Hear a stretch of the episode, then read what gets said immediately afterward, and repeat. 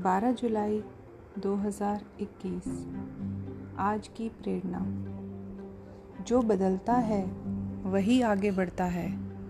आज से हम समय के साथ बदलें और आगे बढ़ते रहें।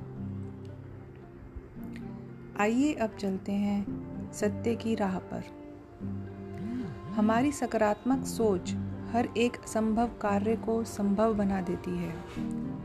ईश्वर इन दो आँखों से नहीं दिखते हैं। उन्हें देखने के लिए तीसरा नेत्र चाहिए होता है, जो तभी खुलता है जब हम अपने मन से इस संसार के हर मनुष्य, प्राणी व प्रकृति के प्रति सभी नकारात्मक संकल्प मिटा देते हैं। कहते हैं कि रिश्तों को अति मज़बूत बनाने के लिए केवल एक दूसरे पर दृढ़ विश्वास करना सीख लेना चाहिए। शक तो सारी दुनिया ही करती रहती है।